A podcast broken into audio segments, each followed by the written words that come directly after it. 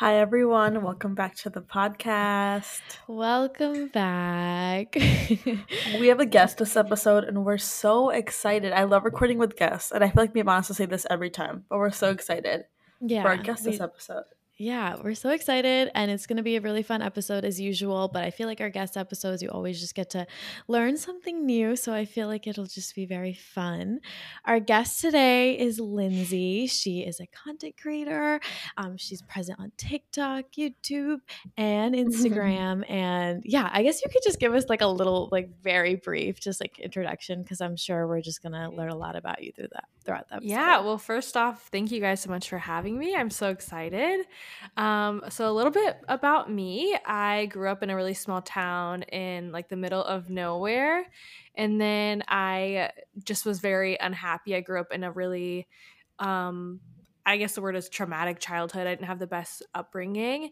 And I dropped out of college. And I remember I was living in this trailer with a boyfriend and was like, okay, I do not like this life that I'm living. I started learning a lot about generational trauma. And I was like, okay, I am living the same life that I watched my mom live that I so badly wish she had known there was like other options. So that's when I learned a little bit about social media and that there were different options out there. So I got into social media pretty early. I think it was like two thousand fourteen. Um, I started mm-hmm. YouTube and I ended up winning this free, um, this contest where I won. This is like a crazy thing. I won a free apartment and like seventy thousand dollars. Through YouTube? Um, it was like through a local radio station.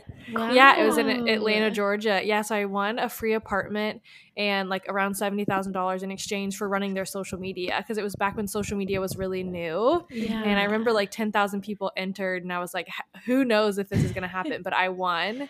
And um, I think that was kind of the switch for me, realizing like, okay, I went from a really sad life to something really beautiful, like really quickly, um, all because I was determined to change my life. So from there, I just became um, a full-time social media content creator. Like I never stopped after that. Once I saw that potential, I feel like I got lucky because I got in really early. Yeah. Um, I now live in New York with my husband, and yeah, that's I guess a little bit about me. That is such a cool story. That that's yeah. such a cool story, and I'm Thank so excited to talk more about.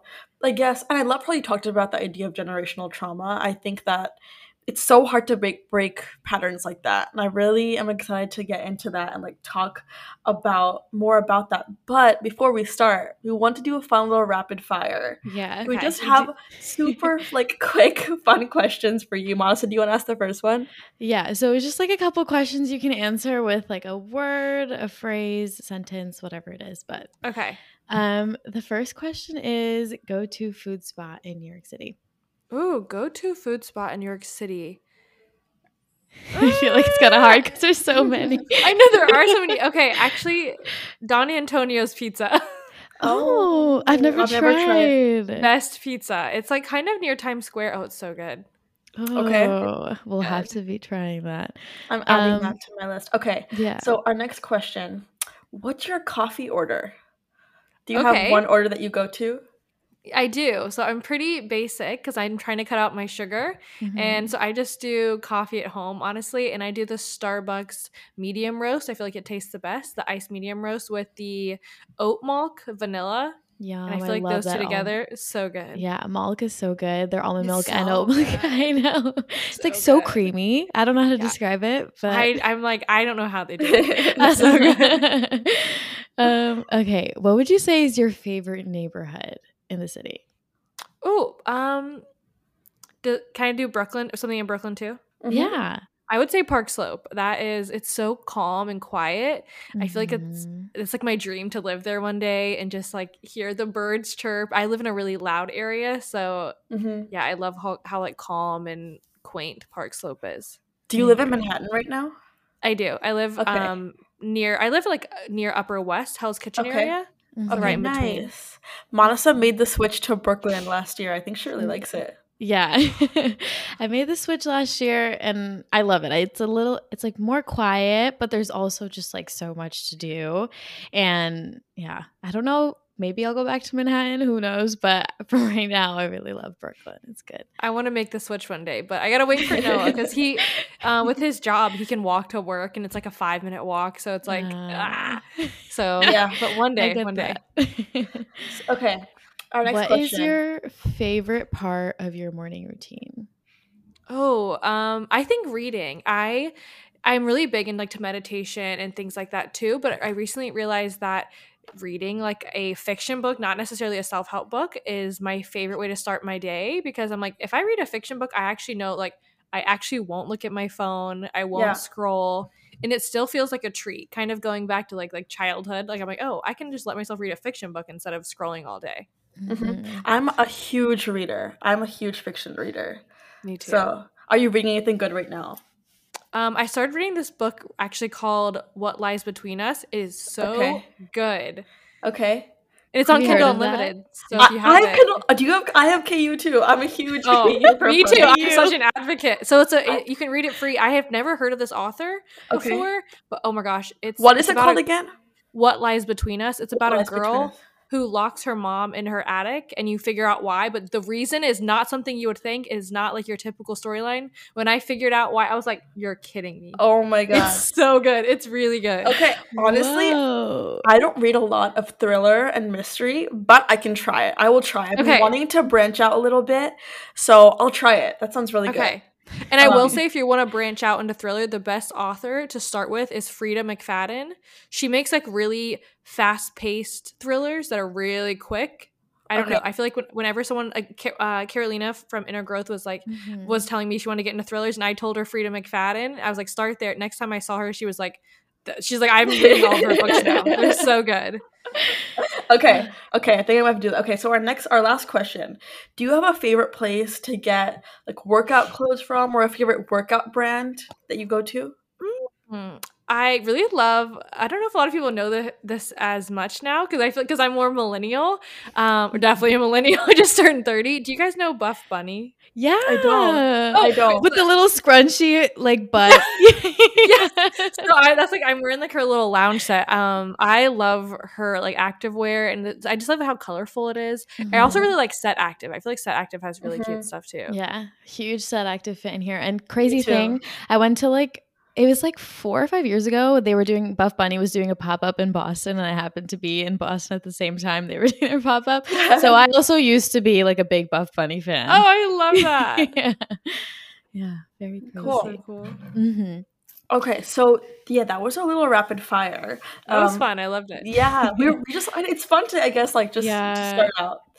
Um, so yeah, to get into a bit of the topic of, of the episode, I think we really wanted to talk about, I know how you, like you're talking about, you know, how you, how your life has shifted. And I think a lot of that has to do with mindset as well. So that process of like taking those steps to shift your mindset, and how do you really, I guess, how do you start that process? I know that's a very broad question, but can you like walk us through what that process was like? Yeah, I actually think the first place to start when you want to switch your mind, sh- like your mindset shifts, is kind of awareness first. Mm-hmm. And I think a lot of us are very unaware of the thoughts that go through our head. We mm-hmm. sort of live on autopilot, and we go through our days like, why is this happening to me? Why is so, you know, and we don't realize what is going on up here as well, mm-hmm. where of course there are things in our life that suck. Like I do, like I'm not someone to ever like shame someone, like victim shame or anything like that. Of course, like there are bad things that happen. We can't deny that, but it's how you look at those things that changes your life, because it's like, okay, this thing happened to me. I can't change it, but now what? Do I want to this be it, or do I want to figure out where I go from here? So I think you have to be really aware of your thoughts, and really aware of how your thoughts change when life happens to you, when something happens, um, and ask yourself, am did this? Am I letting this control who I am in the rest of my life, or am I going to get back up and figure out what comes next? So I think once you're really aware of your mindset, mm-hmm. then this may sound weird, but you can kind of talk back to yourself. Um, mm-hmm. It's something I learned in therapy, is that if I would find myself thinking like, oh, I'm not good enough, or I didn't, I don't have, I don't come from a good background, so people aren't going to like me, things like that, I can stop myself and say, hey, this is a thought. It's not fact.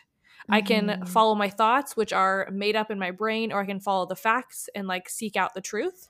And so my therapist used to be like, you know, whenever you're obsessed with your thoughts, seek out the truth.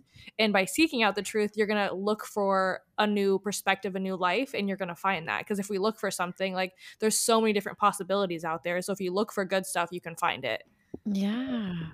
Wow. I love how you like pointed out the fact that like it starts with awareness, because I feel like I went through like a similar moment in my life where like I was like so confused about like so many events like going not the way that I wanted it to. And I feel like when you start to ask yourself those questions and you maybe even like write it down and like try to journal, I think that's what really helped me, because like writing out my thoughts and then like rereading it, mm-hmm. like I was like, wait a minute, like there's like some things that I could ask myself or like build awareness on. And like, these are not all true. There's things I'm just making up in my head. So I love that. I love, I feel like it all starts with awareness. I love that. I yeah. want to get better at journaling. I feel like journaling seems to be so helpful, and I, I need to stick with it. That's like a good reminder for me to keep um, getting back to that. Mm-hmm. Mm-hmm. And I loved how you talked about like being able to shift that thought process. I mean, I I think I'm very guilty of something I've also learned in therapy, and I'm still learning. Like my therapist calls it cognitive restructuring, where she makes me take a thought that is like a negative thought and change it. It doesn't even have to be positive. It just has to be neutral, because like mm. the negative thought isn't true. It's just a more neutral lens to look at it. Like, what's the truth here? So, and then I I'm, I try to say that to myself instead. But I think, again, like we don't realize how many like the way we talk to ourselves and how many negative thought processes sometimes just are going on. Like they just become so normalized. So the awareness can be so hard, but you're right. It's such an important first step to start mm. that process. And I love what you said about neutral, because that's something I had a guest on my podcast once who kind of shocked me with that thought, mm-hmm. where um, we were talking about self-love, and she mm-hmm. said something along the lines of, you know, If you if you don't feel self-love and you feel self-hate, you don't you, you can't just jump to self-love. But if you can just become like neutral with yourself, where you're like, she's like, I had to admit to myself, like, okay, I don't love myself, but I don't actually hate myself. She's like, if I look in the mirror, like I can admit, no, I don't hate myself. I'm pretty neutral. And she's like, once you can at least get to neutral, you're like, okay, wait, neutral's a clean slate. Now I can yeah. build love. And I was like, wow, that yes. is a, that's a really great perspective.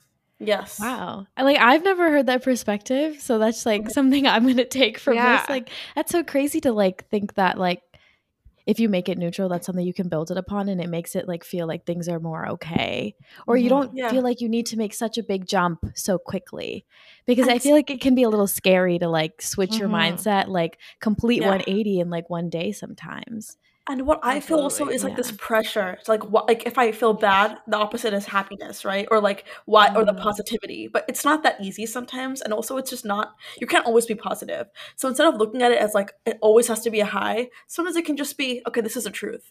It might not be the mm. best thing ever, but it's not as bad as I think it is. And that's I think how I like to view it. So that's really helped that. me. Mm-hmm. Mm-hmm. I love that. So what would you say when you like started to like make these mindset shifts in your life, or just like even build that awareness? Um, what do you, what, what do you think like was like a big change in your life that you started to see happen, or like, how did you really grow from that? Oh, in so many ways. So yeah. when I had a really negative mindset, everything kind of reflected that, where mm-hmm. I was miserable in any job I had. Even if I had something good happen, I was miserable in it. My friends were tired of me. I was losing all of my friends. They were like, I don't want to be around her. She's so negative. Because I really was so negative back in the day. Um, and once I made that shift, I started to realize that the the way my mind became, like it was kind of mirrored back to me. I had always been in like super toxic relationships. And then all of a sudden I was meeting people that actually were kind to me and like treated me with respect, because I was also treating myself with respect. And I was meeting friends that were nice to me because I was also being nice to them and nice to myself. Whereas before, I think when I was so negative, it seemed normal to have people treat you poorly and mm-hmm. be in poor situations. But now all of a sudden I was like seeking out good things. So with even with like my YouTube channel, and back when I was doing YouTube and like all social media stuff, I would start to notice that even with my financial situation, I would be more confident in asking to for someone a brand to pay me, where before I might have been too afraid to, because my mind start, started realizing like, no, if I think someone else is worth all of this stuff, like there's no reason I'm not worth it too. Mm-hmm. I love that, because I feel point. like it's such Yeah, because I think it's like so much about energy and like the energy you put out there. Like when you start to like put out good energy or like positivity or just like even being nice to ourselves, it just starts to attract that same thing back. And, you know, it's the whole thing of like the law of attraction or just like energy in general. I'm such a huge proponent of it, like putting good stuff out there. So I really love mm-hmm. that. I feel like you just attracted a lot of good things after you started to, you know, make that change. Mm-hmm. Mm-hmm. I think it has to do with law of attraction for sure, but I, I love that idea that once you realize you deserve better, you don't let people treat you yeah. any less than you deserve. I really feel like, mm. and I, I see this a lot, I feel like in with my friends and in relationships that they might be in, I think that people treat you how you let them treat you a little bit, right? Like mm. you you set the expectation of what's okay in a relationship, and how can you set expectations if you don't believe you If you don't believe you deserve that, how can you make yeah. someone else believe it? That's such a profound point. I love that. I love and I think we kind of convince ourselves that that's all that's out there too. Mm. I think back then I was just convinced every relationship would be negative. Every friendship was negative. And I'm like, oh, eventually I realized I was like, no, that's just because I was negative. Mm-hmm. So I agree. I think it's like huge in our, our relationships too, or like it, it's reflected in a lot of it. Cause like even when I think back on like past friendships or like past relationships that I've been in, they've just been super toxic or just like, you know, people just talking badly about each other.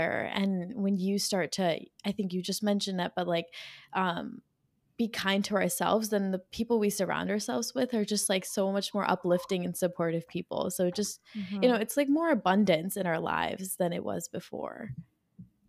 That's mm-hmm. so true. It really is true. Mm-hmm. So going off of that, I think we're talking about, we talked a little bit about mindset. How do you think that translated in terms of physically, like ch- actually changing your surroundings and actually making shifts, like, okay, now I want to do something else career-wise and taking that leap, like you mentioned, also entering into that competition? How, like, what was that process like? Okay, now my mindset is shifting, but how do I, like, implement that now and actually act on it?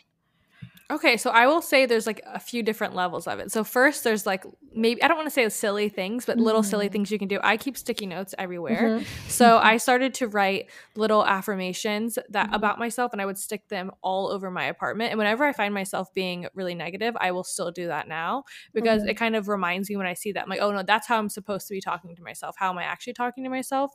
So I first started to put reminders everywhere. Um, and then I think I just started putting myself out there a lot. Like when I was going in, like to win, when I was winning that contest and everything, this was so long ago. It's actually almost ten years now, which is crazy. Wow. Um, I know it is crazy. um, I, I'm trying to think. So do you mean more of like ways that I changed my mindset, like physically, or like how things happen, like because of that? I guess how things happen because of that. How did you translate it like to actual results in your life? Like how okay. changing things. Yeah. Mm-hmm. Yeah, so I'd say after the contest. So once I'd won the contest, because I was like living there, that's really when a lot of the shifts happened, when I was like, mm-hmm. okay, wait, something so big happened to me that I'd never expected. Yeah. How can I continue this? So I told myself that my goal was by the end of the free year of the of the apartment that I would never have to go back to where I was from, because I grew mm-hmm. up in a really toxic environment. I was like, you know, I never want to go back. I have a year to make it happen. And most people aren't every not everyone's going to give get a free apartment, but mm-hmm. you got to look at what you do have and think, okay, how can I make the most of it? And I was like, how do I make the most of something so incredible? Because it would have been I could have easily just stayed in that free apartment for a year, laid on the couch and ate chips and watched T V. And at the end of it, I would have gone back home. You know, I would have been mm-hmm. back in the trailer I was living in with no money. But I was like, no, I'm going to make something out of this. So I documented every second I could on YouTube. And I was like super big on YouTube back then. That was like all I posted. It was kind of yeah. before Instagram had its time. And I saved every penny I could.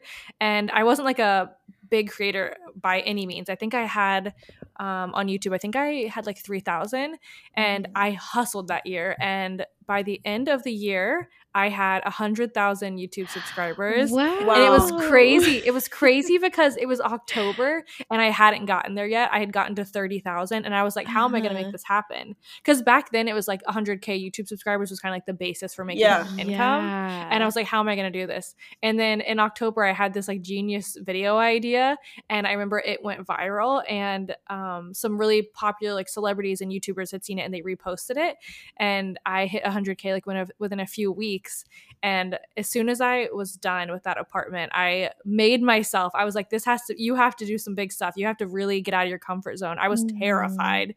So I, when my lease was up, I, I remember my mom being like, oh, are you going to come back home for a few weeks while you figure out what you're going to do? And I was like, no. That is like, I can't, I can't go back into a comfortable space. I have to stay yeah. uncomfortable. Yeah. So I immediately from there packed up my stuff and I moved out of state. I actually moved to Ohio, which is such a random place. But I was like, as long as I move, you know, because he doesn't have to, yeah. like we talked about the self-love yeah, thing, it doesn't, doesn't have to have be to. straight to be New York. New York. Mm-hmm. I picked Columbus, Ohio, mm-hmm. and I moved there and continued being a social media influencer. And I think it's kind of changed everything because now – whenever I feel stagnant in my life, whenever I feel like anything, I ask myself, okay, so what do I want next? Like, I, and I think it's good to be content and good to be happy, but I think I've developed a mindset of, I, I don't know, I guess I, I do feel like if I put my mindset to something, like I can make it happen. Yeah. And I love That's that so mindset cool. of like, when you got that apartment, you were like, this is what I'm going to do in this time and I'm going to make it happen. You kind of lived with that mentality of like, I know that I'm going to come out of this with like in a better place or a better place mm-hmm. where I can, you know, grow even more. And I feel like because you gave yourself that plan A and like not really that plan B, you were just mm-hmm. allowed yourself to like really put your full force into that. Yeah. I think that's something I've always done is I've never had a plan B. Mm-hmm. And I think it works out in your favor sometimes. Yeah. Because yeah. I think when you're so set on something, like, you know, like in your like gut, it's what you're supposed to do and there's no distraction, you're going to make it happen. It may take longer than you want it to, but I think it will happen. Yeah. Um So that's a good point. I never thought about the plan B. There's a ep- there's yeah. a Jay episode on Jay Shetty's podcast where he talks about confidence, and he mm-hmm. I remember writing this down when I listened to it like over a year ago. He said confidence is keeping the promises that you make to yourself, and that's kind of mm-hmm. what you're doing, right? It's like deciding you're going to do something, and when you can do it, that's what makes you feel confident in yourself. And it's I think we need those moments that we can like look back on mentally, like that bank of moments to be like, no, I did something hard before. Like that's yeah. what builds up that resilience. And you had such a like such a big one. Like I got through that. Now I can, like well, I can get through anything kind of thing. Mm-hmm. I love that. Thank you. That's so mm-hmm. crazy how you like completely like just transformed your life. And it's just honestly so like admirable that you were able to do that. What would you say when you were like um creating content and like starting your YouTube channel, what was your like favorite type of content to make back then or yeah. even now? Mm. Yeah. Okay. So now I think I, I really want to talk more to my phone. I think I get yeah. a little nervous and I'm like, yeah. no, that's like my goal now. I love watching people just like take up their phone and talk mm-hmm. um, very in the moment, especially when they're doing stuff, like when they're just like part of their day. I love that. So that's my favorite content to watch. Um, I really back then when I was doing, cause I don't do YouTube anymore. Um, Um, I, well, I don't like not do it. I just not really. I did it for so long, like seven mm. years. And I was like, I need a break. Um, when I was doing YouTube, I think my favorite type of content was very, honestly, very lifestyle. So when I was doing YouTube, like self-help wasn't really like a thing yet. Mm. So I was very lifestyle. And I think towards the end, that's when I was like, okay, wait, I have shared so much of my life. Now I want to help people like share how I got my life, which is what I started to do on Instagram, TikTok, and like the podcast. So I think because you've been also in social media for so long, like you've seen such a big shift in trends yes. and all of that. So how did you adapt to to like stay with with what's going on? Because I feel like that can be tough, right? Changing platforms, changing types yeah. of content from like long form to short form. How did you navigate that process? I feel like the Instagram well, app was like even blue back then. It, well, it was br- I was brown first. brown. It was a brown app when it first started. Yeah. Honestly, I stumbled. I stumbled when I changed. And at first I was so resistant because I was like, no, like this is YouTube is the thing. And like mm. long videos that are like eighty minutes, not literally, but like eighty minutes mm-hmm. longer the thing. How am I ever going to make content that's one minute or like thirty seconds? And then I think I just, it kind of hit me one day. I'm like, okay, you're being really stubborn. I am a Taurus and I am very stubborn. And I was like, you are getting in your own way. And I kind of reminded myself, I'm like, either you pivot with these with these platforms or you get left behind. And it sucks because I watched so many people that I grew up watching where when I was on the platform, like on YouTube back then, when YouTube was changing, I would notice them and I'm like, come mm-hmm. on, like times are changing, get with it. I don't want you to be left behind. And I'd watch that happen. And I was like, wait, uh-oh, this is happening to me. I have to make a change. And I actually think it was for the best, because I realized I was kind of hiding myself a lot with YouTube. On YouTube, I actually now, my channel is still up, but I deleted almost, or privated almost all of my videos, because I really posted, I don't want to say a facade, but it was just like, oh, here's my life in New York. It's so cool. And I realized with YouTube, I was, it was all about the aesthetics and, you know, what you could show off. And I realized when I got more into Instagram and TikTok, I was like, okay, no, now it's more about like the authenticity. And that was when I really started to share like, okay, no, I didn't have a great life growing up, or like, I'm actually like, I take mental health medication. Like I started being really like true to myself.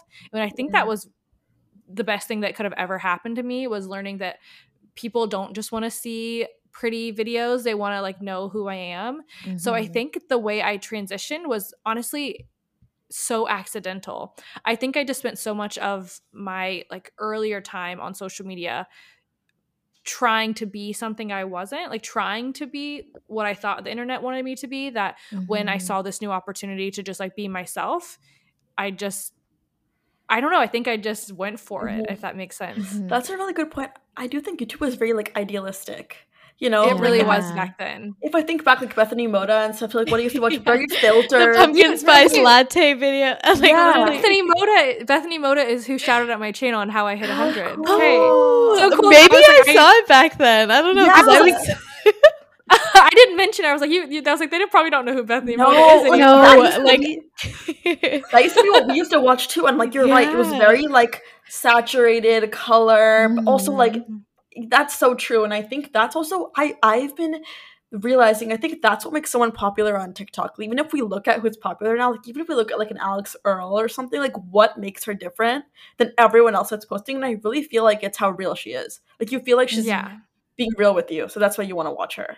Yeah. You feel like you're FaceTiming a friend. Mm-hmm. Yes. Which yes, I love yeah. about like Instagram and TikTok. I feel like it's just mm-hmm. so fun. It's like so like a lot of it can be like very on the spot, and you just like get to see like people's like real lives on like a daily basis, which is just so I feel like a lot less edited than YouTube can mm-hmm. be, because I also had like a long time when I was mm-hmm. posting a lot on YouTube. It came to a point where it was getting really hard for me with my like full-time job and then also doing the podcast yeah. too. So I was kind of like, I'm just going to stick with the podcast and TikTok. But I remember I would spend so many hours editing. I mean, one, it does take a lot longer, but we would just, I feel like I was trying to like perfect a video and like make it even better and mm-hmm. make all these edits like over and over again.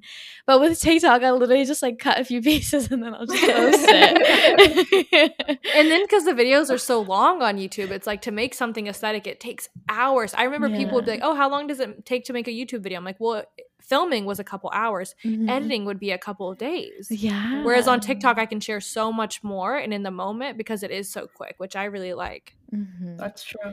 That's true. I've I feel like I've seen like a lot of the creators, especially on YouTube, even make that transition towards like the more authentic side on YouTube itself. I feel like a lot of them mm-hmm. are starting to make like really real vlogs. Like one of my favorite, like Monet, she's popped off on TikTok mm-hmm. and her YouTube videos are like an hour long, but I feel like I'm just like talking to her or like sh- like we're on FaceTime together, because she'll just be like, I don't know how to describe it, but it's just so authentic. Mm-hmm. And I just love the way social media has shifted towards that direction. I do too. Yeah. I really do. Mm-hmm. It's funny because when it first started, I, w- I remember I did like the very – if you scroll back on my Instagram, I was like the inspo photos, like the very Pinteresty type things where I'd hold the flowers in front of my face. Yeah. Like so the tumblers. Yes. And I remember when that was going away, I was like, there's no way. I was like, I am never going to take a photo of me just holding a cup of coffee. And now I'm like, that is incredible. I never want to have to go buy props ever. I would go on vacation and spend hours setting up like a breakfast plate just for a photo. And Noah would be like, Lindsay, by the time we take the photo, the food's going to be cold. And I'm like, Like, I have to get this one photo. And now I'm like, so I would funny. never do that again. Literally, so I'll just take a picture from above of my food. And exactly. Now I'm like, po- you- I'm like point five, you know, just really quick. Did you ever? So I used to watch Aspen Ovard a lot, and I follow her mm. now because I love how she will like post her old stuff and be like, this is so different than what I post now. Like I love, I love her content. Because it's so much, I, I feel like she's really changed too. And you're right, like when mm-hmm. I watch YouTube now, I'm mainly watching vlogs. If I think about it, like that's solely what I'm clicking on. it's so different than what I used to click. And even if it's a sixty minute video, I will click it and I will still watch mm-hmm. it like throughout my day. That's really. a good point. What would you say is like um, your favorite type of content that you post now? Like more like morning routines or just like, what would you say is like your favorite? I do like mm-hmm. this combo type video where I will film almost like a like a day in my life or a bunch of clips, and then I'll do a voiceover over it that usually has nothing to do with it. Um, that's like my favorite thing. So it's kind of like a day in my life, but then I make the voiceover a little bit more meaningful. Um, like I did one the other day that was about slow living. I haven't posted it yet, but it was like I did, filmed a video of me cleaning my apartment. Yeah. Um, but it was kind of like a in the moment vlog, but I did a voiceover about slow living. So I felt like I was Mm-hmm. still doing like the vlog style, but providing a little bit of value. Mm-hmm. I would say that's my favorite. Cool. I love that. I really love I that. Know. Go ahead. No, Ashton, you go first. You go first. You go first. I was gonna say, I, I was gonna say, like living in New York, I feel like it's such a like active and busy city. What would you say is like your way of experiencing New York? Because I think a lot of people's New Yorks can be different. Some people mm. are big homebodies, or some people maybe they spend like twenty percent in their apartment. They just go to sleep, wake up, and they're never there again. So what would you say is like your type of New York? I'm definitely a homebody. I'm a super introvert. And it's yeah. crazy because so are we. Think, uh, yes, we are. Yeah. You'd think that I wouldn't want to live here, but I'm like, I love it because when yeah. I moved here, I was so anxious mm-hmm. and I I was too afraid to do anything. So I love that New York has kind of it's definitely brought me out of my shell. I talk a lot on social media about how when I first moved here, I was I when I before I moved here, I was too afraid to drive a car, but now I'm like, oh, I take the train by myself. So I think yeah. I, my kind of New York is that I'm still very introverted, but it's really brought me my independence mm-hmm. where I love that here I feel I actually feel very safe to go and do things by myself. Mm-hmm. I always think it's crazy because people are like, oh, how do you feel safe in New York? I'm like, I actually feel safer here than I felt anywhere else. Mm-hmm. Yeah. Like I I don't know. I feel so comfortable. And I, I obviously you got to be like careful and I'm, I'm not walking out by myself at night, but mm-hmm. I love that there's so many people around, but nobody cares about what I'm doing in yeah. that sense. It's like you can really be yourself and nobody cares. They just want to get to their job and do their Yes. thing. Mm-hmm. So I feel like my New York is I am at home a lot, but I do push myself, you know, to take myself on walks every day or mm-hmm. to go to workout classes or meet friends for coffee. Um, and I love how much access there is for me to do those things, especially since I don't drive. Um, yeah. So I'd say I'm like a balance, like a fifty-fifty. Nice. I think mm-hmm. me and Manasa, like having just graduated, well, not just graduated, but like, like semi-recently and like, like starting our journey, I think of like living in New York and that whole experience. I think it's like I can like speak for myself. I think I'm also trying to figure out like what what I want to get out of the city and how what I want to look like. I think the cool thing about New York is whatever whoever you are, there's someone else like you here, right? Like yes. there is you you can find your people here. It's mm-hmm. like there's every like every kind of person is here, and I think I'm also trying to figure out like what do I want to do? How do I want to take advantage of it? Because I feel like it can feel very daunting too. Like there's so much to do. Like how do I, mm-hmm. how do I make the most of the situation? It's a lot. Yeah, because it's easy to get overstimulated or mm-hmm. overwhelmed. Mm-hmm. So I always try to remind myself, I'm like, okay, you don't have to do everything. Like yeah. you can say no. You don't have to go to every – because you do get – like once you move here, I was like, whoa. At first I remember I was really overwhelmed I, when we yeah. first moved here because mm-hmm. there's so many invites and so many people to meet. And I'm like, okay, I have to remind myself I can still be calm in a big city. I can be like, oh, I, I can't go to this event, but I'll see you next week or the yeah. week after. Yeah. And I can still do things like go to the park in the morning. Mm-hmm. Bryant Park in the early morning when no No one's there is magical. It's like the golden really? light coming through. It wow. is so incredible. I highly recommend. It's and it kind of reminds you like there's so many times when you can, you can go out and just I don't know be to yourself, mm. which is nice. And be present. I, yeah, I love yeah. that. Yeah. So when I when I used to live in the East Village, it was obviously like a very loud part of the city, but something about I think it was like eight or nine a.m. on the weekends. So dead. Like there was literally mm-hmm. no one walking around, but I loved it. I would like wake up early, go get my coffee, and I felt like I was like the only one, but I got to experience the city, but like the rush of it wasn't there. It was just like a different yeah. beauty of the city, which I I just love. Yeah. I do too. Mm-hmm. Yeah. I think so how like, long have you I was gonna say how long have you lived in New York for? Um, three years now. So okay. just about three years. Yeah. Okay. I wonder when you become a New Yorker. Like, I wonder when is that feeling? Because I feel like I still don't I know. Feel like, yeah. But that's cool. That's a good question, because when I moved here, I had a friend and she had like lived here two years. And I was like, wow, you're like a New Yorker. Like and now I've been here three years. And I'm like, I don't know if I'm considered a New Yorker yet. I know. People always say like, oh, like five years or ten years. But then I'm mm-hmm. also just like, I feel like whenever it's like you feel like you just like, it feels like really homey to you mm-hmm. or you feel like if you go take a trip and like you crave it or like you miss it, I feel like that's when you know mm-hmm. it really feels like home to you. Mm-hmm. That yeah. makes sense. I feel like mm-hmm. that's true. Yeah, I agree with you. Would you say it like took you a while for it to like start to feel like home, or was it like a big adjustment when you first moved here? Definitely a big adjustment. I was kind of like, oh no, what did I do? Because I was so anxious and so scared, and I did not have any independence. I was very like dependent on everyone around me, especially since I didn't drive. My friends would always come pick me up to go do things, and mm. being living in like Ohio or California, we lived in California for a bit too, like that's a lot for people to have to come pick you up and not to be able to drive. And so I think when I came here, I was like, oh my gosh, I'm so anxious. And I actually spent like probably this first six months, six, eight months, like not really doing anything. And there was a time I was talking to my husband. I was like, no, like I'm not happy. And he's like, I love you, but you got to give it a chance. He was like, you have to step outside and walk mm-hmm. places. Like that's the difference. He's like, and people always say like, if you can make it in New York, you can make it anywhere. And that, like mm-hmm. New York will change your life. I'm like, it really does, because does. I think when I had that moment, I was like, okay, because we we actually moved here because my husband's job brought us here, mm-hmm. and it had been like our dream to live in New York. But like once I got here, I was like, I didn't realize like how much it, how different it is to actually live here. Mm-hmm. And you know, it's not like when when I was visiting, when Noah would like walk around with me everywhere. So I really had to learn how to be independent and yeah. use my maps and take the train. And so I think when I, it was a big adjustment for me, but I think it was a really well-needed adjustment. Like it was like the best adjustment I could have ever asked for. Yeah. I feel like what, what you were saying about pushing yourself out of your comfort zone, I feel like I felt very similarly when I first met here, moved here, because I'm also someone who gets a little nervous talking to new people sometimes, or just like putting myself out there. And I think moving here like really pushed me to do that. Just like meet new people, go to events, just like go to these workout classes alone sometimes, or even go to events alone. Like that was like so daunting to me to even do that in the beginning. And the fact that I was like able to do that, it's crazy that the city kind of pushed me in that way.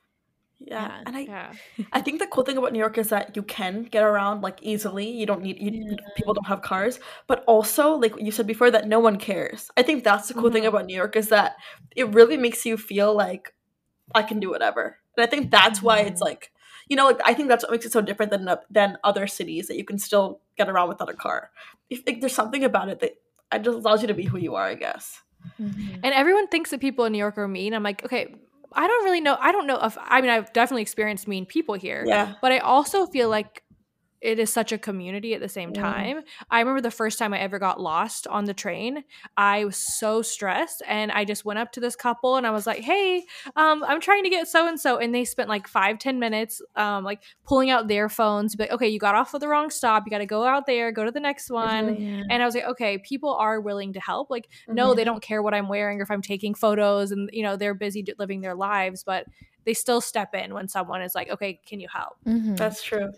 So going on the other side of that, we're talking about independence. I kind of wanted to ask of like how you've met people in the city, and how has that been through social media? How, how have you like expanded your circle, like found people in the city? Because I feel like that can also be daunting as an adult, to make friends and to meet new people. And so like how yeah. what was that process like for you?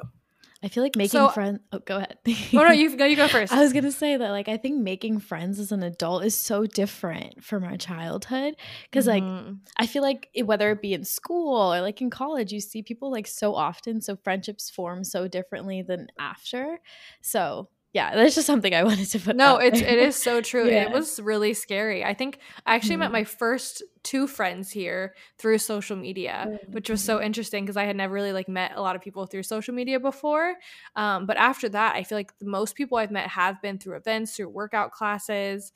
Um, I just started trying to go to like same places over and over. And I noticed that I would just get the courage up to talk to someone. Like I, even just recently, like I'm still working on it. I recently was going to a Legree class, and the girl next to me, like um, could tell that I was struggling and was like, hey, your weight is messed up, and like helped me. And afterwards I was like, oh, thank you so much. I'm new. This is like my first time doing this. And she's like, oh, you're killing it. And then the next time I saw her, she like waved me over and she's like, oh, you're back. You know, and it's like over time we get to know each other. So I think kind of like you mentioned in school, we were with people so often. Think of like a hobby that you have or the type of mm-hmm. people you want to meet and think, okay, where would they hang out? Um, and I would say frequent those places more often. And it might take a little while, but I always remind myself that if I'm interested in meeting friends, I'm sure other people are also interested in meeting mm-hmm. friends. Mm-hmm. And the worst thing is if I, I don't like go up and be like, hey, do you want to hang out? But if I if I just start talking to someone and they seem nice, like I'm like, I'm just going to put myself out there. Like yeah. when we ran into each other in yeah, Soho, I was like, hey, if you want to go on like a double date double sometime. Date. I'm like, yeah. I was like, you know, worst case is someone's like, no one's going to be like, no, I don't like you. They might just be like, oh, I'm busy. And then you get let down easily and it's okay. It was so crazy when I ran into you that day. I was like, I saw you walking down the street and I was like, she looks so familiar. It's definitely Lindsay. And then it was you. It's funny because I didn't see you until you were like right here. And I was like, oh my gosh, hi. Uh, that's so funny. I was like, that day I had like literally slept for like three hours. So I was like just dazing oh, around through no. the city. It was so hot out too. It was. It was really hot. I was hot. like, I need coffee and I need water. I'm going to go I find it. I went and bought... You know, you were wearing like the tube top, mm-hmm. like what are the what are they called? Halter tops. Halter. Um, yeah. I I had wanted one for so long, and I always I'm like, oh, I see everyone gets them from like Aritzia and stuff. And after we walked away, I was like, oh my gosh, I it's it's the time. We went to Aritzia and I bought two identical shirts to yours. That's so I funny. Love that. It was like that's I so that's funny. Like going back to the whole like being in the city. I just like my favorite thing to do is just like wandering. I love to start mm-hmm. my day with like a brunch or a coffee and just like walk. I don't know. I feel like you just explore and you walk into different mm-hmm. things and it's just I know, I agree. Yeah. I love that. And I love what you said about like frequenting a spot. I also like I think that's a really good way to make a big city feel small. It's like go to the same coffee shop every day. Mm-hmm. And like for someone to know you, and it's such a like good feeling to walk in and know your order. Or like mm-hmm. you know what I mean, or you walk into a class and you know someone, it feels like I'm part of this now. I think that's such an important thing. Like pick something and keep doing it, and you'll you'll like feel like a part of the community. Yeah. And you never know where it'll be because like I mentioned, the Don Antonio's pizza is a place that we went, we actually ordered from there during COVID mm-hmm. and we started and when it like opened back up, we're like, oh, let's go try this in real life. It was like one of the best pizza places I've ever been. Um, and we kept going there. And I guess the woman Um, who owns it had recognized me and because she noticed we were in there all the time and she like brought us a free dessert one time. And so I messaged their account on Instagram and I was like, who sent me this? And she's like, oh, hi. You know, she's like introduced herself. She's like, I just see you in here all the time. And so I wanted to, you know, say thanks. And I was like, so oh my gosh. And I was like, next time, intro- next time come say hi in person. So I'm like, you never know. Yeah. That's so funny. I just have a funny story about this. So like when I used to live in the East Village, I used to go to this coffee shop, like honestly, like every other day. Loved their coffee, but and I would get the same order every single day to a point where like they would start making it before I like right when I got to the door. But I think it came to a point where like I didn't want I like wanted to change up my coffee order. Like, but you didn't feel like you would change it. I didn't. I couldn't change it because like they were just so nice that I just. Aww. So every time so I went cute. to that coffee shop, I would get that coffee. Aww, I love that. Yeah. That's really sweet.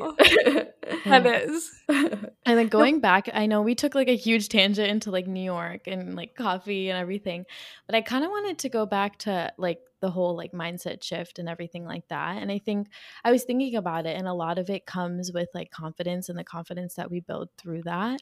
What would you say was like one of the biggest things that you had to do to, you know, build that confidence in the first place? Because I feel like confidence is like honestly the backbone for a lot of things. Mm. Mm-hmm. I would say, and it's weird because I feel like I'm actually finally confident enough to be like, no, I am really confident. Yeah. But I wasn't a few years ago. And I think I I think you just have to get to know yourself really well. I used to rely on everyone else's – like I'd go to a restaurant and I would wait to see what everyone else was ordering before I would order because mm-hmm. I wanted to make sure what I was ordering wasn't going to offend someone. I remember I'd go to a restaurant and I'd be like, okay, wait. Does everyone here is do, are you guys dairy free? Like to make sure if I got cheese on something, I wasn't going to be like judged. Yeah. And eventually I realized I was like, that is, ex- this is exhausting. Mm-hmm. You know, like they don't, they're not thinking about me like I think they are. Yeah. Th- the thoughts that you think everyone else is having about you is actually a projection of what you think about yourself. Mm-hmm. So I just worked on yeah. really spending a lot of time with myself and getting to know myself and being comfortable ordering things by myself. I would take myself a lot on solo dates. I, I'm a big fan on solo dates. I think you should take yourself, start slow, you know, take yourself on a solo walk. Yeah. And then, and here I was forced to take myself on the train. And that to me was like, okay, this is, I'm learning how to navigate. That's a big mm-hmm. deal.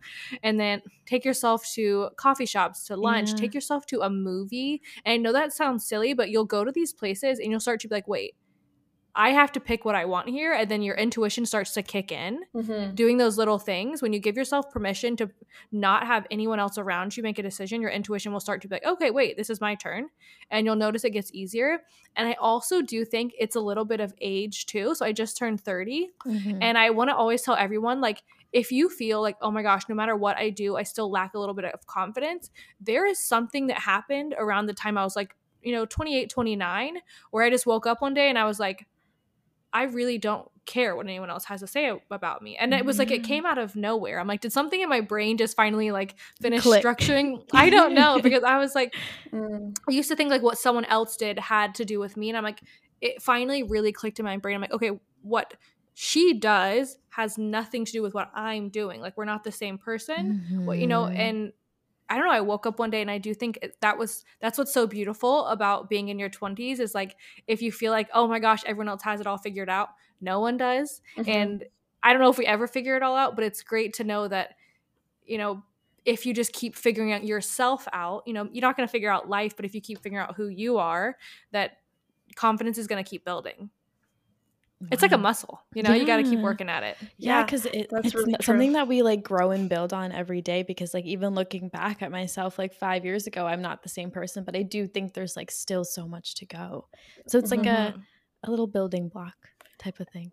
And I think mm-hmm. it's a little it really bit, is. Yeah. I think it's a little bit of a, of a woman thing too. I think sometimes we mm. like tend to like make other people feel comfortable around us, right? We're not that good yes. at taking up space. So like you don't want to, you don't want to say your opinion in case someone else disagrees with it. Like I can totally relate to that feeling of like, uh, or like even that indecisiveness. I feel like that's so, that's so common for us, because you don't want to, you know, you don't want to take up space yourself. And so I think that's a learning process, and maybe it is age mature, like maturing and kind of going through that journey and, and realizing that everyone's too worried about themselves to be thinking about you.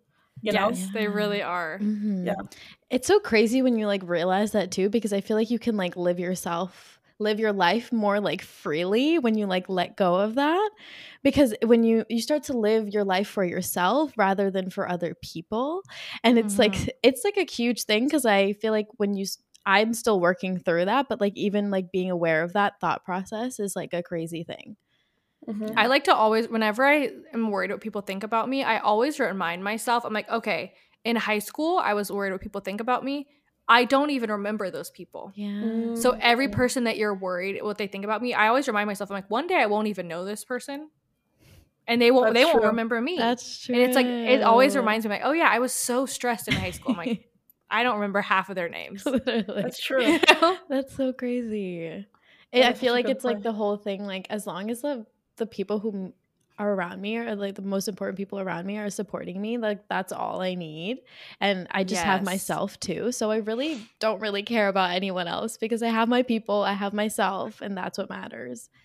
Yes. Yeah. And I feel like you're going to, you yourself is the longest friendship you'll ever have. Yeah. Mm-hmm. You know, so it's like, you got to be friends with yourself. Mm-hmm. And thinking about like what I'm dealing with right now too in life, I think a lot of like post-grad for me has been defining what success looks like to me, and not to someone else.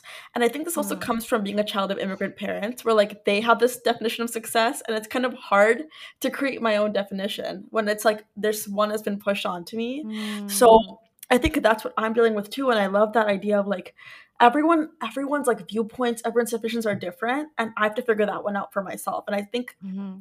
I've been really good in the past at, at taking other people's definitions and making it mine, when that wasn't ever mine in the first place. Yeah. There's a quote that I had saved back when I was like a massive people pleaser that really, I used to keep it on one of my sticky notes, and it's a really good, good one if you need it, is no one else has to deal with the consequences mm. but me. Mm. So when someone else is like, oh, no, I don't want you to take this job, I want you to take this job, I always remind myself, I'm like, I'm the one who has to deal with the consequences of their of, of these decisions. They, think it, yeah. they don't.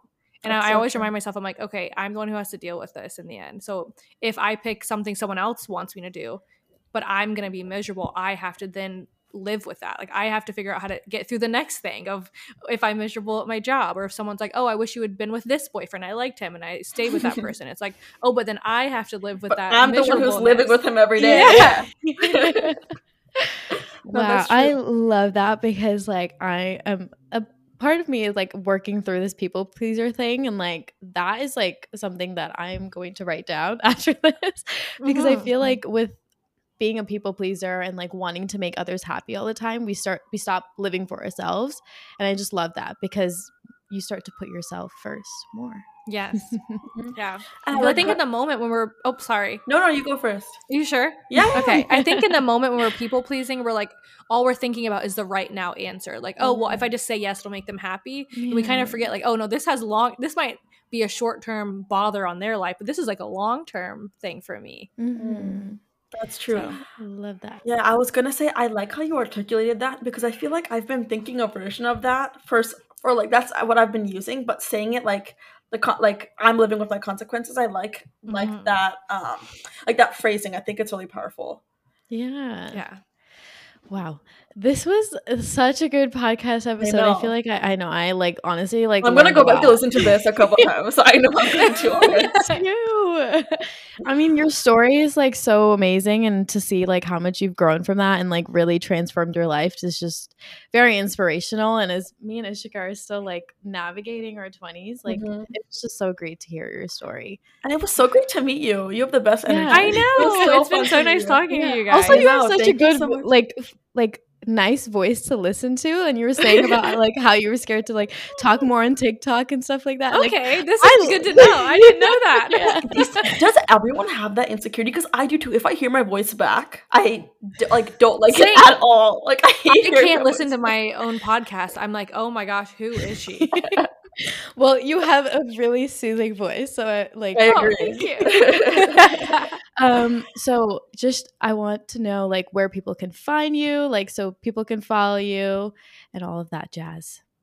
Yeah, so mm-hmm. um, mainly Instagram and TikTok is where I post day to day, just mm-hmm. at Lindsay with an A Adkinson, Lindsay Adkinson, and then on uh, my podcast is It Gets Better Podcast, and that's just on Spotify and Apple. Yes. Go give Yay. her some love. Go give her a follow. And also, I hope you guys took a lot of stuff from this podcast episode, because I know all of us did. Mm-hmm. So as usual, definitely go follow the podcast on Spotify, in Apple Podcasts, Instagram, everywhere. And thanks so much for listening to this week's episode, and you'll hear us next week. Bye. Bye.